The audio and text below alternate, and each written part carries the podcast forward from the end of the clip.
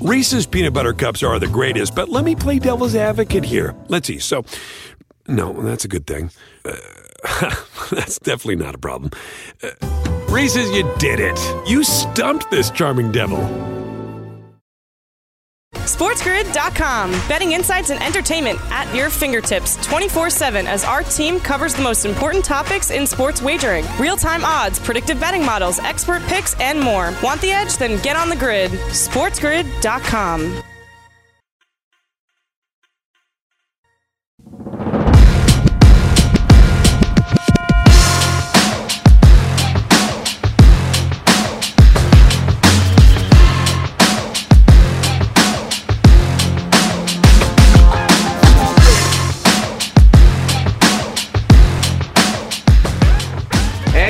Welcome in. Fantasy Sports today here on Sports Grid, sportsgrid.com. Craig Mish, Davis Maddock. We got everything for you today here on the show, including first workouts in Major League Baseball. We're going to hear from a couple of pitchers that you'll be drafting in fantasy this year. We'll also dive in to a little bit of average draft position, take our first look at the win totals in Major League Baseball, going team by team.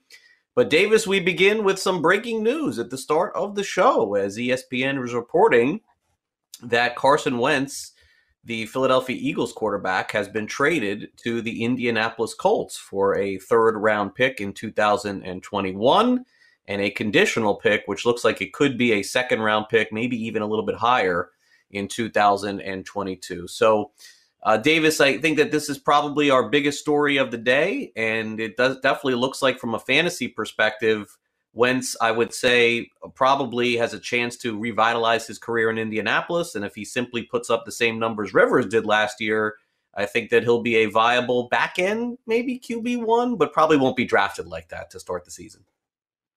Yeah, I, I think you're burying the lead here, though. We just got a brand new quarterback who can rush for a thousand yards starting in the NFL. You know, we got uh, Jalen Hurts ran for 1,200 yards his final season at Oklahoma, uh, had 22 rushing plus. Uh, he actually had two receiving touchdowns that final year at Oklahoma. Um, I, am sitting here before we get on air. Uh, I went to Star Stock and was just buying up all of the Jalen Hurts rookie cards that were remaining. I mean, I, I think that we have seen the best football Mhm. of Carson Wentz's career, and I think that we there there still is very much to come from young Jalen Hurts in the Philadelphia Eagles offense. It's fu- it's funny that you mentioned the cards there too, because uh, I bought Jalen Hurts probably about six months ago, so um, got those all in grading, and I'm and I'm waiting for that. But I did make a very nice big mistake a couple of months ago when Philip Rivers retired, because I thought uh, this guy, Davis Jacob Eason, was going to end up being the Oh. quarterback. Adios, Yeah, Jacob. Eason. I thought he was pretty- I thought he was pretty good in college, but I guess I don't have to send those to get graded anymore. You know, probably not. Uh, but you never know, actually, with Carson Wentz. Maybe maybe uh, Jacob Eason will, will replace him at some point. But that's where we'll begin our show. Wentz is headed to Indianapolis. We'll dive into this a little bit later on. Let's get to our other headlines here. Fernando Tatis Jr. signs the biggest contract, the new biggest contract in baseball history. Baseball's doing horribly financially, but yet the Padres give him 14 years and $340 million. I think they're doing just fine. Tim Tebow, my uh, knight in shining armor as a Florida Gator, my guy, retires from baseball and the Mets. We'll talk about him later on in the show as well. Uh, Osaka knocks out Serena Williams in the Australian Open. And even some news, I think that Davis is going to affect fantasy in a very big way for baseball at the beginning of the season, as the Toronto Blue Jays are going to open up the season in Dunedin, their spring training facility that has received massive upgrades over the last couple of years to basically put them on par with the rest of the spring training ballparks. But uh, Davis, the dimensions in Dunedin, especially I would say, and I think right center and left center field, definitely going to be interesting for guys like Bo Bichette, Vladimir Guerrero Jr., and from a DFS perspective, going into the season, I can almost guarantee they'll be very undervalued. Uh, they're trying to play though in May, Davis, in Toronto, so let's hope that that happens. Yeah, uh, I mean, I, I think that it'll just be impossible for them to get things figured out across the borders. We've seen that happen in the NBA with the Raptors. There just is too much uh, that the countries don't agree on in terms of travel and visas. And, you know, it really probably wouldn't be that big of a deal if they were just trying to bring the players across. But you got to bring trainers, you got to bring security, you got to bring, you know, cooks and, and, and, you know, hangers on. And it, it just, it's too much. So I, if, if you were offering me a betting line on are the, the, the Blue Jays going to be able to play home games this year, I would, uh, I'd be taking the no at, uh, at, you know, close to even money for mm. sure for the whole season? Yeah, I just I, I gotta be honest, I don't I do not see it happening. I think that I think that the travel stuff is just too difficult to figure out. And I and I think the the other thing is it it really probably doesn't matter that much to Major League Baseball. It probably matters way more to the Blue Jays. So in terms of lobbying, you're talking about a smaller lobbying body uh, trying to figure this out. Like I don't, I don't really think Major League Baseball is really cares where the Blue Jays play their home games in the regular season. Yeah, I would. This probably would be our biggest disagreement since we've started. I, I think that the Blue Jays will play in Toronto this year, and the reason I think that Davis is because the players are going to get vaccinated, and then um, yeah, and then I think that's that's going to solve a lot of the problems. In fact, what's going on right now is a lot of the Major League Baseball teams, once the full squads are reporting, they're going to be having seminars, from what I understand, where they're going to be talked to about why taking the vaccine is so important because obviously not everybody feels that way, to each his own on that. But I do feel pretty strongly that, and it may not be in May, and, and I think that that's optimistic to think May, but I definitely, if there was a betting line, would bet over one game for sure. And I don't know if it would be June, July, August, September. I mean, Davis, to think that we can't get baseball played in Toronto in September of, of 2021, that would be horrible. Be horrible just thinking about that, but certainly could be. You could be right on that, but I'll go against you on that one. All right, coming up next, it's time for our fantasy standouts in the NBA. We'll bring in our producer, Brett Levy. We'll go through the 10 games that there were in the NBA. Unfortunately, Miami Heat last night I think they were up like 30 points, ended up losing that game. My gosh, what a tough year it's been for the Heat. Warriors ended up beating them. We'll be back after this. Don't go away. SportsGrid.com. Betting insights and entertainment at your fingertips 24 7 as our team covers the most important topics in sports wagering real time odds, predictive betting models, expert picks, and more. Want the edge? Then get on the grid. SportsGrid.com. Ah, the sweet sound of sports you love from Sling. The collide of football pads. The squeak of shoes on a basketball court. The crack of the bat on a home run. The slice of skates cutting across the ice. But what about this one?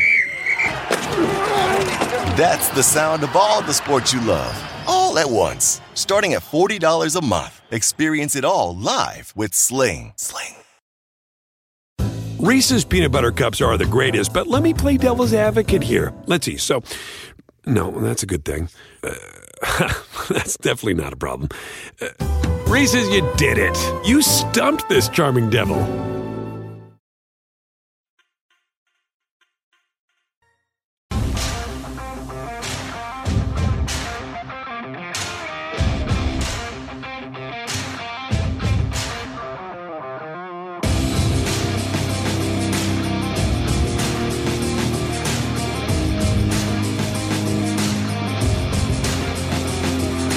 Back in Fantasy Sports today here on Sports Grid and SportsGrid.com. Craig Mish along with Davis Maddock. We'll talk some baseball coming up a little bit later in the show, recapping our top story of the day here on our network. Carson Wentz has been dealt. He is no longer a member of the Philadelphia Eagles. As Davis, he's headed over to the Indianapolis Colts. And uh, definitely a change in the landscape and atmosphere, certainly there. We'll see how FanDuel chooses to adjust their lines. Uh, my first blush on this, uh, and you, you mentioned the, the, Philly side. We'll get back to that in a second, but I, but I think that the Colts side is definitely, I, I, think, a little bit more intriguing, at least at the moment, because we did see Hurts play a little bit last year with Philly. Sort of know, I think, what he can do a little bit, maybe maybe more, certainly. But he was great from a fantasy perspective when he did play. But the Colts, Davis, they got a, a good year from Philip Rivers. I thought he was done. I was shocked that he even did what he did last year And now with Wentz going to Indianapolis, it's still probably a lot of wheels in motion there, I would say, in terms of the offense. We saw a really good running game. We know the Colts have been building on that offensive line for years, ever since Andrew Luck uh, showed himself the door there.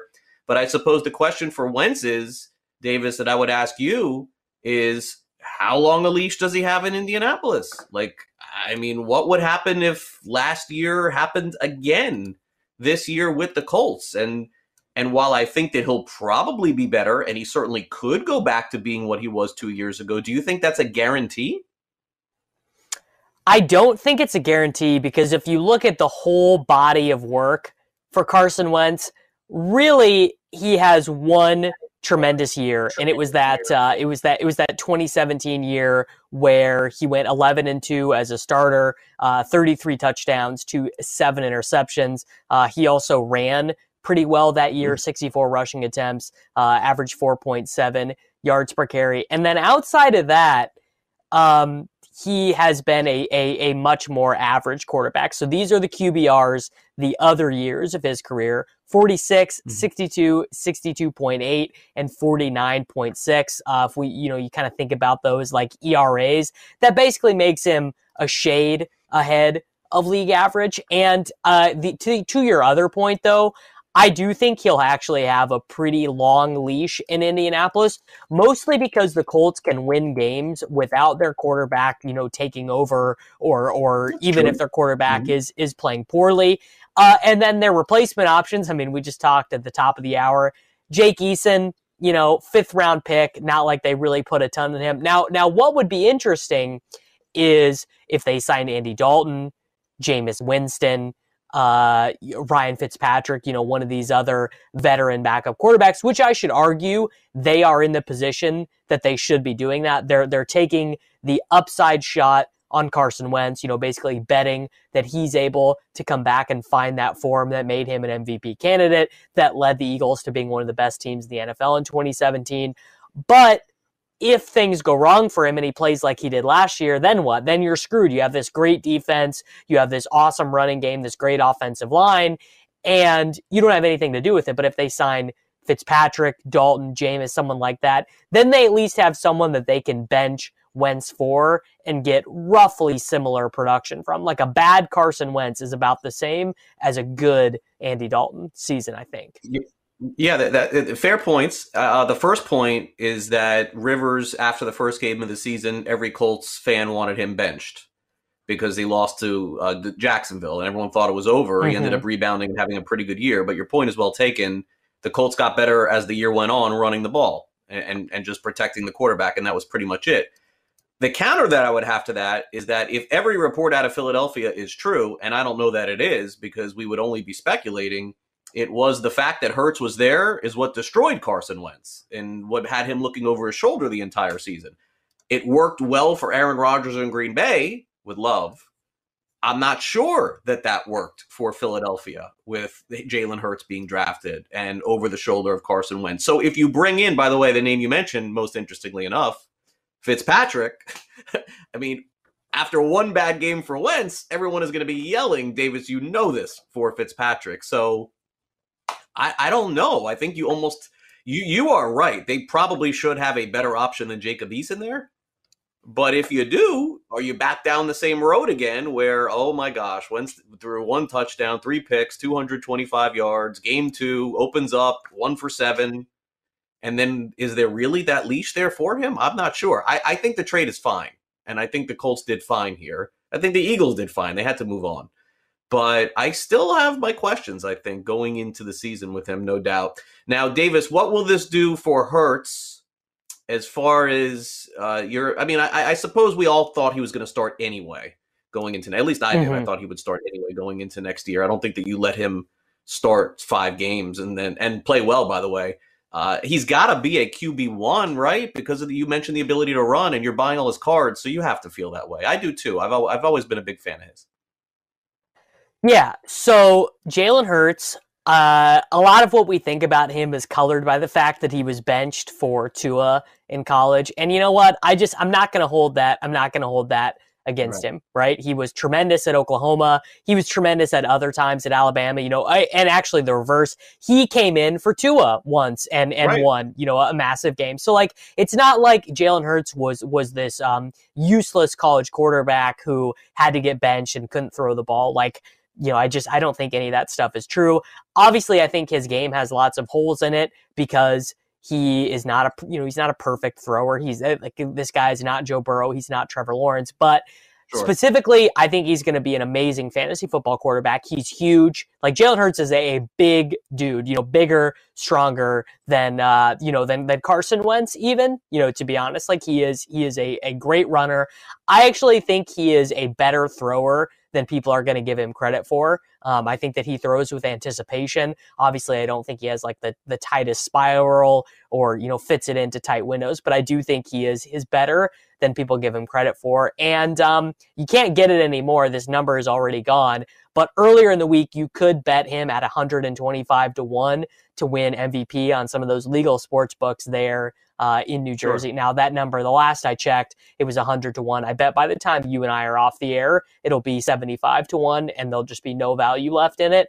But I do think that Hurts is the prime example of you know, move where the ball is going, not where the ball is, right? So Josh Allen, Lamar Jackson, Baker Mayfield, we've seen all these young mobile quarterbacks really take over the NFL, and Jalen Hurts to me is is the next in line there. Yeah, and, and, look, they they're going they're going to sign a free agent wide receiver this offseason. They're not going to just let him roll back out there with Jalen Reagor and Greg Ward and nothing else. So there's going to be a massive upgrade coming there, even if her, if Zach Ertz is gone. Uh, real quick, back to the Colts for a minute here. Uh, better feelings about Pittman. I don't know where T.Y. Hilton would be, but better feelings about Pittman and what else in Indianapolis? I feel like they may have to get somebody. Maybe they end up with Zach Ertz too. Uh, yeah, I mean, maybe maybe they do. Actually, that would be a very funny thing for uh for Frank Reich to just basically reunite. You know, he gets uh, Trey Burton, then he goes and gets Wentz, then he goes and gets Ertz. You know, that then maybe they they pull DeSean Jackson into. They just you know re- reunite the whole gang there in Indianapolis. I will say though, I'm pretty bullish on Michael Pittman Jr. in general. Uh, he played better than I thought he would as a rookie. I thought he would be kind of a slow developing guy, but he had 100 receiving yards in his fourth game. Like he he basically was ready to start kind of from day one. So I, am pretty bullish on Michael Pittman. I think obviously Wentz pretty, pretty I think Wentz if healthy is an upgrade on Philip Rivers and certainly is better than you know Jacoby Brissett or Jake Eason. So I, I I think Pittman Jr. is a guy to be buying stock on right now. Yeah, there, look, there's no question that that Wentz can be better than Rivers, but it's going to be a very compelling situation going into the year next year, and we'll kind of have to see. You mentioned Jacoby Brissett. I almost forgot about him for a minute. Maybe that's just simply the backup that they have going into next year. And I agree with you. I don't know that that would be a great idea, but it could very well be the case. All right, uh, coming up, more fantasy discussion. We'll kick around some baseball, some NBA, give you the latest odds in uh, on win totals in Major League Baseball as well and all of the top stories we bring to you here on Sports Grid. So don't go away. We'll be right back. SportsGrid.com. Betting insights and entertainment at your fingertips 24 7 as our team covers the most important topics in sports wagering real time odds, predictive betting models, expert picks, and more. Want the edge? Then get on the grid. SportsGrid.com. Ah, the sweet sound of sports you love from Sling the collide of football pads, the squeak of shoes on a basketball court, the crack of the bat on a home run, the slice of skates cutting across the ice. But what about this one? That's the sound of all the sports you love, all at once. Starting at $40 a month, experience it all live with Sling. Sling. Reese's peanut butter cups are the greatest, but let me play devil's advocate here. Let's see. So, no, that's a good thing. Uh, that's definitely not a problem. Uh, Reese's, you did it. You stumped this charming devil.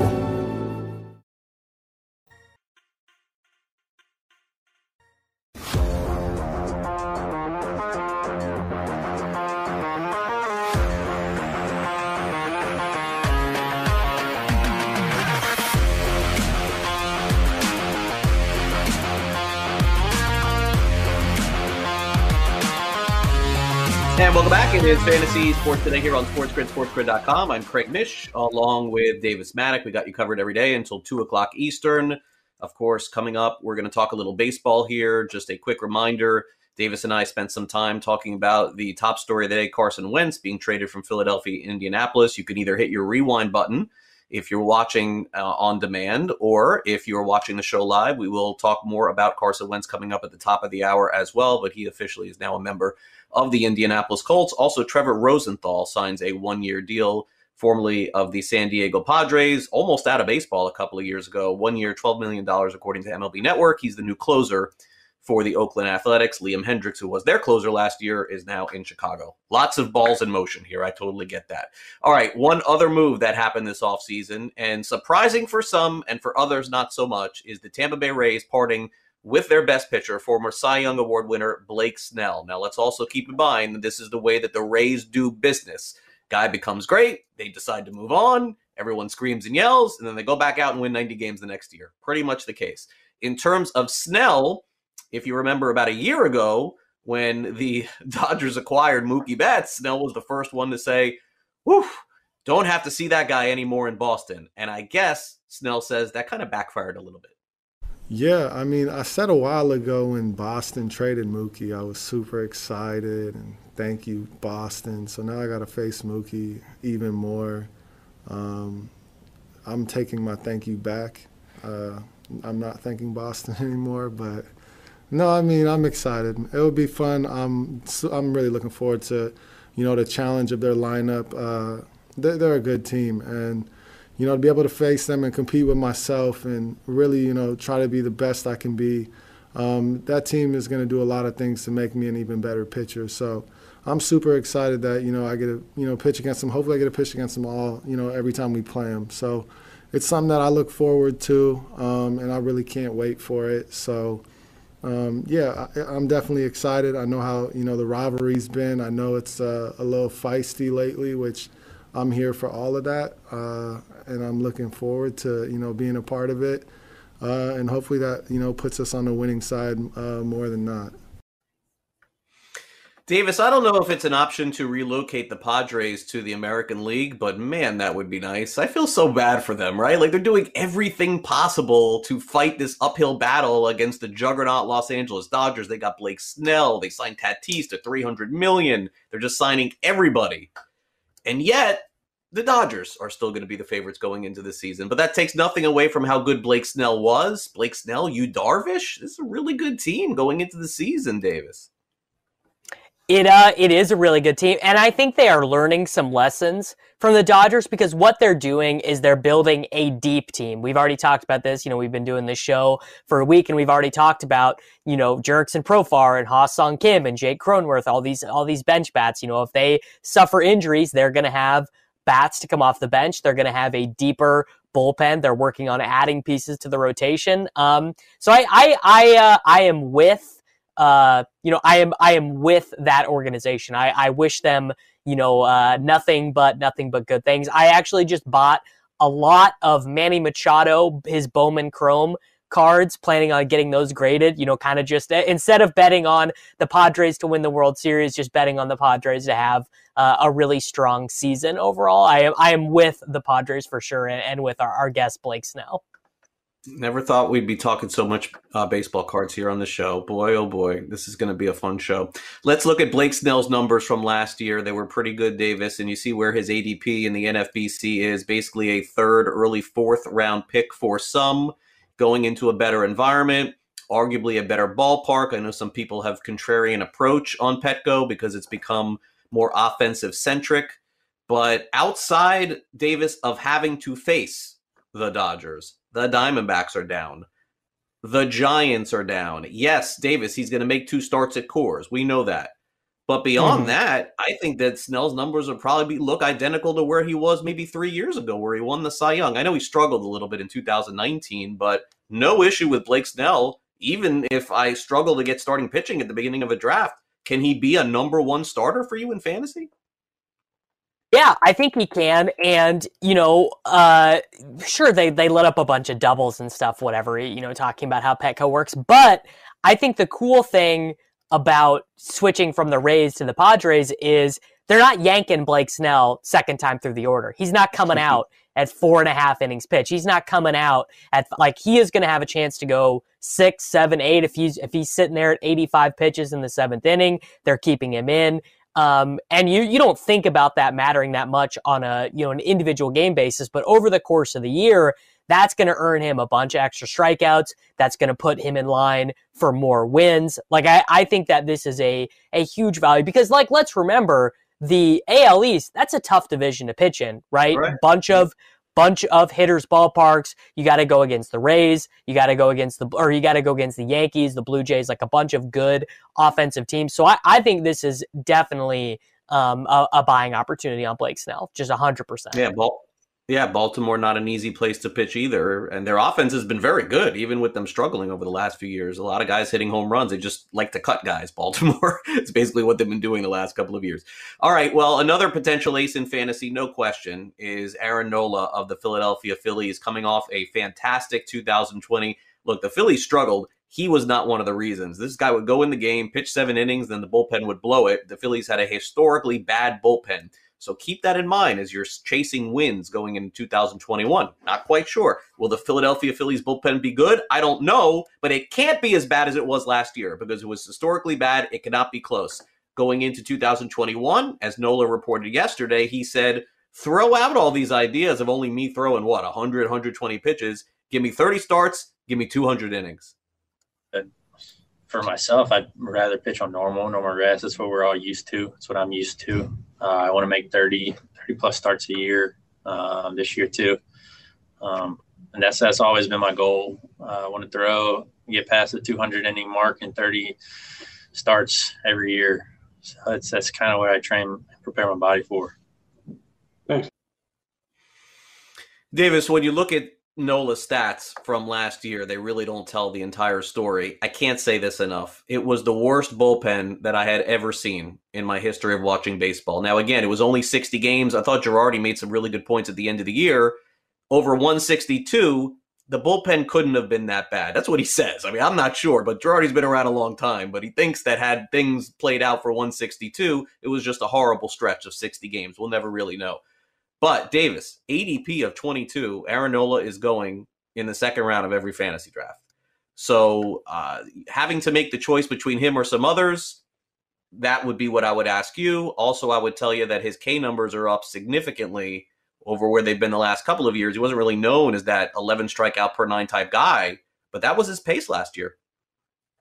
Yeah, that was his pace, and I, I'm just going to dictate to the market on this one. Um, I also think that part of his ADP right now is just this is the the highest that starting pitching has ever been valued in the history of fantasy baseball. Um, if you if you just go look at historical starting pitching ADP, guys are getting pushed up who are you know good starting pitchers, but not great starting pitchers. You know, guys like Jack Flaherty, uh, just you know the, they're going three rounds ahead of where they would have gone uh, five years ago. Uh, and, and, I actually saw another chart that in the top 100 picks, uh, this is the most starting pitchers that have ever gone inside of the top 100 of NFBC ADP. So you know I, I don't have a I don't have a big fault for Aaron Nola. Like I, I think he's you know kind of fine.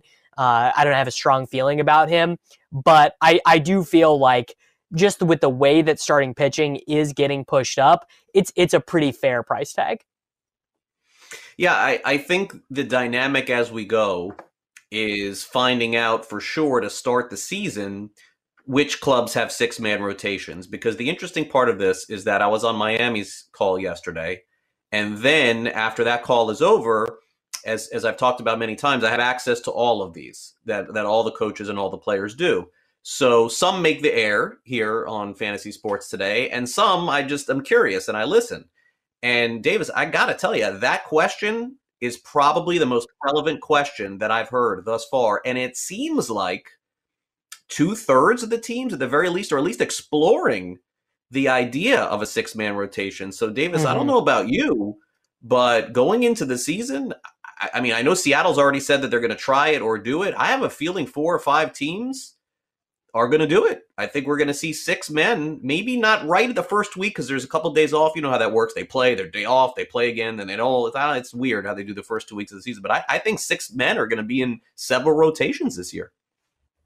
Yeah, I mean, I am hearing it um, all the time. Like I like every every you know fantasy baseball podcast uh, I listen to every time I, I crack open Fangraphs or whatever. There's some team talking about adding guys. You look at you know projected playing time and a lot of these uh, projection services, you know Zips and Steamer depth charts and everything are kind of hedging their bets with some of these uh, some of these you know six man long man guys giving them a couple starts but giving them a bunch of innings out of the bullpen as well. So finding guys who are one in a five man rotation and one who are not going to have an opener ahead of them honestly like those guys are just going to earn huge fantasy baseball dollars this year because innings more than ever are going to be tough to come by yeah, we'll have to sort that out. Uh, that's why doing these drafts right now a little difficult. But once the spring games start and the pitchers start throwing, I think we'll have a much better idea for sure.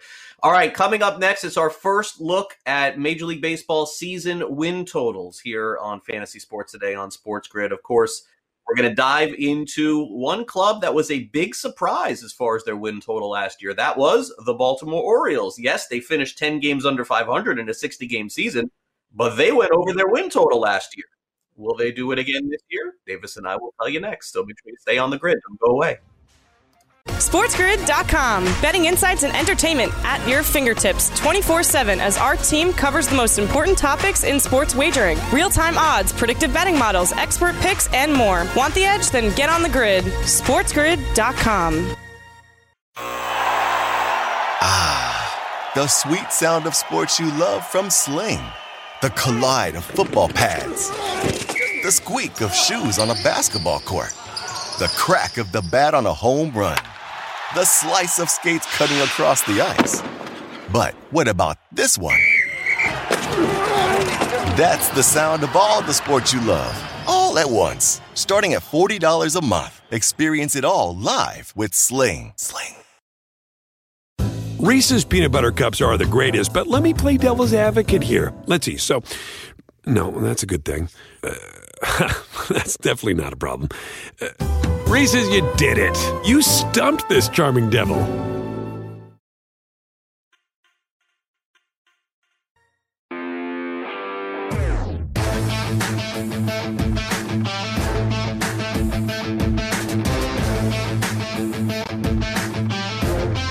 Welcome back to Fantasy Sports today here on Sports Grid. Craig Mish and Davis Mattek here on the show from now all the way through spring training. Davis and I are day by day going to take a look at a season win total in Major League Baseball, kind of break it down, tell you where the line stands, and decide inevitably if we have an opinion on it, which could mean a number of different things. We could say that we really like it, we really don't like it, we could have a lean, or we could have nothing. And that's part of sports wagering. You don't have to have a strong opinion on every single bet. And I know that that's the way that Davis sees it. It's the way that I see it as well. So, right before the season, I'm sure we'll give out the ones that we like the most, but it's never a bad time to start taking a look at at least what the early line says before it gets moved a little bit. So, Davis, today on the show, we're going to take a look at the Baltimore Orioles a very surprise team, I would say, in 2020. In fact, had they not lost, I, I, think 80% of their games in the last week or two, they were close to 500. In fact, their total this year is actually 66 and a half, which is up from about 58 or 59 from last year because they finished 25 and 35 a year ago. 2019, Davis, yeah, it was really ugly. They won 54 games. And so, right.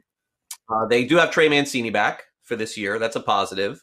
Renato Nunez, who arguably has been their best power source the last couple of years, like they did with Jonathan Villar Davis, they said, "Up, oh, you win some games for us, but we really don't need you," and they just let him go. Didn't get anything back for him in return.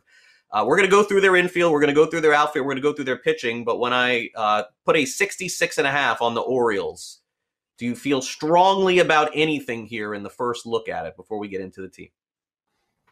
So I don't, I guess I should say I do not feel super strong about this, but I would lean the under here. First, I think their pitching is terrible. Um, so right away, that just that just puts you in a big hole. Just if you if you don't have starting pitching, it's a tough spot. Um, and then second, I would say they are probably the bad to mediocre team that is most impacted by playing in a suffocating division. You know, the Yankees, the Blue Jays, the Rays, these teams, they just win games, right? They just, like the Yankees have the crazy roster. The Blue Jays have this unbelievable one through, you know, 12 hitter, as we talked about yesterday on the show. Um, and then, you know, the Yankees are just uh, insanely talented. So I, I would, I would slightly lean under here for the Orioles. But again, this is not one that I am I'm banging my fist on the table for either. Yeah, and, and again, the Orioles should be better than they were last year, but how much better? Or two years ago, I'm sorry, but how much better can they possibly be? And let's keep in mind, Mike Elias, who will be on the show for us here in the spring, he's the same school as the Houston Astros, which is losing 100 games for four or five years and then get those draft picks and then become good. And they're, and they're only three years into this process. So I'm with you. I would lean under on that 66 and a half. And I don't think the Orioles would have beef if they went under 66 and a half. Let's look at their infield here. Uh, Chance Sisco is going to be at catcher, Ryan Mountcastle at first, Yolmer Sanchez more of a defensive player at second base. He's bounced around the league. Freddie Galvis is at short. Rio Ruiz will be at third base. He showed some really nice power for them mm-hmm. a year ago. And then, as far as their outfield and their designated hitter is concerned, Davis Austin Hays, who I spoke to last spring training, kind of still looking for that breakout. DJ Stewart is a very young, unproven player. We'll have to see what he ends up being. Uh, Trey Mancini, of course, was very ill last year. So happy to see him back, and I think he'll help a lot with that lineup. And Anthony Santander has been a part of a lot of trade rumors is is back again. Maybe Baltimore looking to potentially sell high on him uh, after what they saw the last year and a half. So uh, offensively, I think they have no problems, Davis. I think they kind of stack up with a lot of other teams. Their ballpark helps a lot for those offensive players. So when we get to DFS season, I think there's going to be some nice sleepers here, and even in season long fantasy, guy like Mountcastle.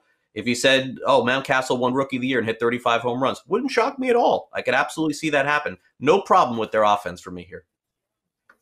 Yeah, no problem with their offense. Mountcastle is a guy who I think is pretty interesting, both for for fantasy, for cards, uh, you know, for betting his overs. Uh, when we get a little bit closer to the season, our our uh, business partner, our, our sponsor, the FanDuel Sportsbook, will have you know over unders for individual players. We'll be able to bet home right. run over unders, and Mountcastle looks like a guy to be bullish on. Uh, his last year in the minors, he hit 25 home runs with two steals. He does have a really high K rate and a low walk rate, but he actually was better in his first cup of coffee in the major leagues in terms of walking than he was in his final season in AAA, which to me, when I look at a guy who does that, I go, well, yeah, it's a small sample a little bit, but this guy not going to be overwhelmed, you know, not going to come to Major League Baseball get ran over by, you know, Gerrit Cole and, and, and all the amazing pitchers that he's going to have to face. So Mountcastle and uh, Chance Sisco, the, the catcher, are two Orioles that I would be buying for fantasy baseball and just who I think are, uh, you know, a little bit better than the market thinks. And, and Chance Sisco was in the futures game a few years ago, thought very highly of, and really did nothing offensively. His defense is pretty good, but uh, he's got a big circle on him this year to get better, and he did in that 60 gamer. But again, a lot needs to happen here. Yolmer Sanchez is not a draftable fantasy asset, and there's some questions surrounding the rest of the guys. And also, you have to also keep in mind you're drafting any Oriole you know in July. There's a chance he's not an Oriole, and you're not getting the same playing time. That's definitely part of the equation. But uh, anyone in that ballpark is going to mash. That's just the way it's been at Camden Yards now, yeah. going on almost two, two decades. Okay, now over the pitching staff, this is where it gets a little dicey. It's a nice way to put it. John Means, who was an all star a couple of years ago, has not shown that since. And then a lot of young dudes uh, Keegan Akin, Dean Kramer, Jorge Lopez, and then King Felix is their five here. Let's also keep in mind they have a young prospect named Grayson Rodriguez, who at some point is going to be up this year, and they think very highly of him. So that's a name to keep in mind. But again, he's in Baltimore, so so I mean, it, you know, it doesn't matter who you are, you're in Baltimore, and, and they've had a hard time developing young, good starting pitching. Means was actually like really good by accident, I would say. And then their closer is Hunter Harvey, and I think he could be pretty good. He hasn't been healthy, but I think he can be pretty good if he gets save ops and the Orioles win a lot of these bounce back 10-9 type games Harvey's going to get some save opportunities. We saw Givens get them with Baltimore too. But Davis, even Matt Harvey's in this mix. It's it's just really ugly. It's going to be bad. It's going to be stinky. And I, I don't think there's a fantasy league opening up a season that you want to start any of these guys. And that's rare to say, but any of these guys to start the year. Probably not. I mean, I am a little interested to see what happens with Keegan Akin and Dean Kramer. Uh, basically, no major league experience between the two of those guys. Uh, just you know, looking at um, some of their scouting report stuff, it it does look like they have decent stuff. Uh, you know, uh, so I always like to see the young pitchers come up and just, and also because pitching is uh, so hard to project, right? There, there is no such thing as a pitching prospect. That's what they say, and we don't know if these guys are working on new pitches and. A lot of these guys, these minors, um, it, the, the guys who were in the minors, they were at the alternate site last year. We don't have any stats for them. We don't know what they no. were working on. We don't know what their their spin rate is like. We don't know what their if their fastball is adding velocity or if their changeup added movement. Like we don't know anything. So I I do kind of just like that um, that that unresolved mystery of young starting pitchers coming into this year. And and also I, I kind of think we'll get into this spot where some of these young pitchers are really going to take established veteran batters by surprise because there'll be no scouting report. And, and my guess is that a lot of these young guys will not just be blitzing fastballs in to veteran hitters because uh, why, why would you? Why would you just start throwing fastballs when these guys don't know what your secondary pitches look like? And so, you know, early on in the season, DFS, things like that. Um, I, I'm very interested to see how crafty and tricky these young starting pitchers with no scouting reports can be you know, with with the way that the ball has been, uh, there used to be in the past when we would look at potential young starting pitchers that are rookies in fantasy. There were a few. There have been Davis very few over the last ten years that have been really good at. We've heard about them, like we've heard Nate Pearson's going to be a star. We've heard Spencer Howard on Philadelphia is going to be a star. We've heard Jesus Luzardo is going to be a star in Oakland. But it, it, does seem to take a second and sometimes even a third year. I think a great example of that, Davis, is Lucas Giolito, who had the same fanfare as everyone else. Lucas Giolito's first big league season starting was an unmitigated disaster. And all of a sudden now, the guy is a no hitter, Cy Young Award winner type. So I manage this as far as rookies go. It's it's usually not the way that I like to draft. I usually draft no rookie starting pitchers, period. I like the second year guys. I like even more the third year guys. But I can tell you this, and I know that you're right. They do like uh, Keegan Akin a lot, and Grayson Rodriguez is the other one. I think they like more than anybody on this list. But I got to tell you, I'm not interested. I'm I'm I'm a hard pass on on all of these guys in Baltimore because they're going to end up looking like Glavine and Maddux maybe eventually and Smoltz. Right. But look at those guys' stats in their first year. They were awful. And and I and unfortunately I think that's where we could be headed with this. Um, so as we wrap on the Orioles, Davis, let's take one more look at their win total here. Let's look at it here. Uh, we got a graphic of 66 and a half. That's what that's what the number is going to be going into the season. And uh, you're going to at least now on February 18th, your lean is an under. Is that accurate? Just want to make sure that that's that's where you're leaning there, right? Yeah, I'm I'm leaning under. I mean, it's great. It's great for them to get uh, Trey Mancini back, but you know Freddie Galvis and Yolmer Sanchez playing primary roles on the team, and and we just talked about you know I mean this team is literally counting on Felix Hernandez to give them hundred innings. Like you know it, it, it just seems like an organization that uh, knows what they need to do to get back on the winning path. Knows what they need to do in terms of roster construction and trying to beat their win total this year doesn't even really interest them that much. So if it doesn't interest them, uh, it doesn't interest me either. Yeah, and and I'll lean under as well as we close this out. There's a couple things I'll I'll add on, on the Orioles. Uh, first of all, that previously the Angelos family, who has been the owners and running this team forever, uh, had been completely adverse, Davis, to spending any money internationally. For the last 20 years, up until two years ago, they basically spit on any money going to international prospects. Like they were not interested in Ronald Acuna. Like they we don't want those kind of guys. They would just basically put their money into the draft, put their money into free agency, and that is it. It is a 180 now with with the new guys who are running the Orioles. They're spending as much or more than any team in Major League Baseball internationally. Does that mean a lot for this year and their total of 66 and a half? Does that mean a lot for fantasy baseball in DFS this year? No, none of that really matters.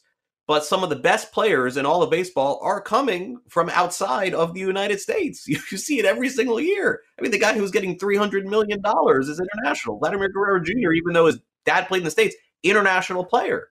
And so I do think the Orioles are going about this the right way. And Davis uh, fell short of saying the T word in baseball, which is tanking.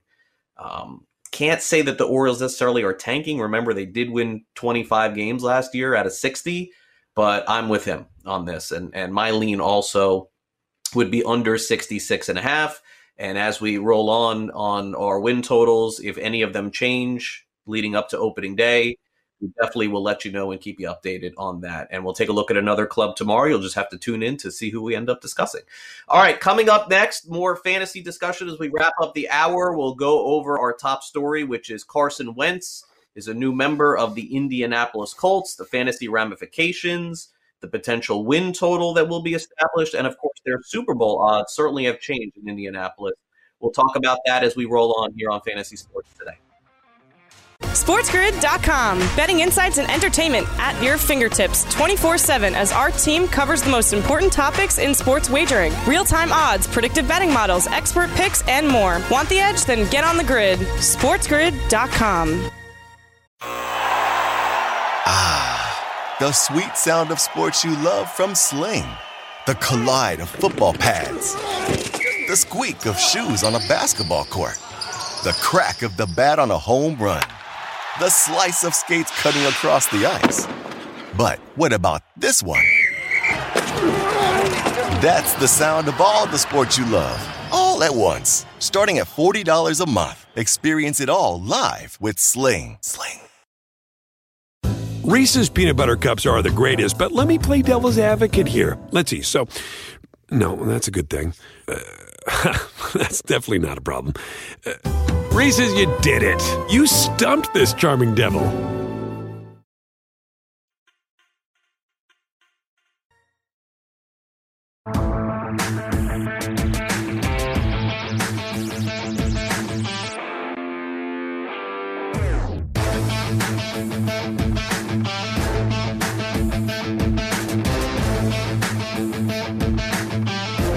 Yeah, welcome back. We've got top of the hour headline coming up. We'll dive into everything happening in football and baseball. Looks like some signings happening in baseball today as well. Uh, but Davis uh, Carson Wentz uh, traded from the Philadelphia Eagles to the Indianapolis Colts. We we broke down those two teams. What about the Chicago Bears? That was the other club that was rumored to be involved, potentially getting Wentz do they dare roll back with with uh, Trubisky again this year, or they'll shock us and end up getting someone? Right? Feels like that's the direction.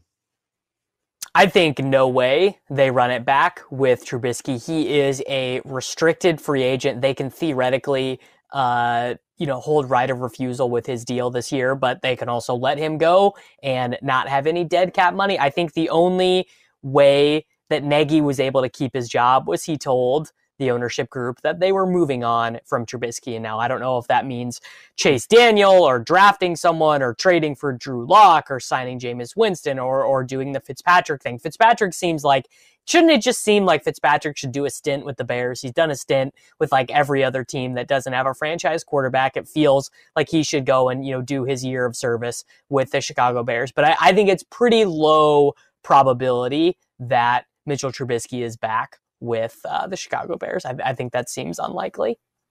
Yeah, I, I, feel the same way. You know what my concern would be as a Bears fan is, is and you mentioned it, is that and and uh, Ryan Pace, I guess, is the GM, and he's got to be under some fire. We know that Nagy is under some fire too. I, I would hate to think that this is like a Bill O'Brien situation going into the year, Davis, where they just mortgage everything for something and and it doesn't work out and then you set yourself back like Houston did probably for at least 3 years. In the NFL usually once every 3 or 4 years you can just kind of get back into it, but I, we, I think we both agree Houston's going to be the worst team in the NFL or close to it once they trade Watson. Um, that would be my my concern is they end up getting like Matt Ryan or doing something wild to just like go for it all in on this year, which I think would be a mistake. All right, we'll we'll talk more about this coming up at the top of the hour. We have our headlines more on the trade in the NFL. Uh, Trevor Rosenthal, the last really good remaining bullpen arm, is headed to Oakland. We'll dive into that as well. So make sure you stay on the grid. Reese's peanut butter cups are the greatest, but let me play devil's advocate here. Let's see. So, no, that's a good thing. Uh, that's definitely not a problem. Uh, Reese's, you did it. You stumped this charming devil.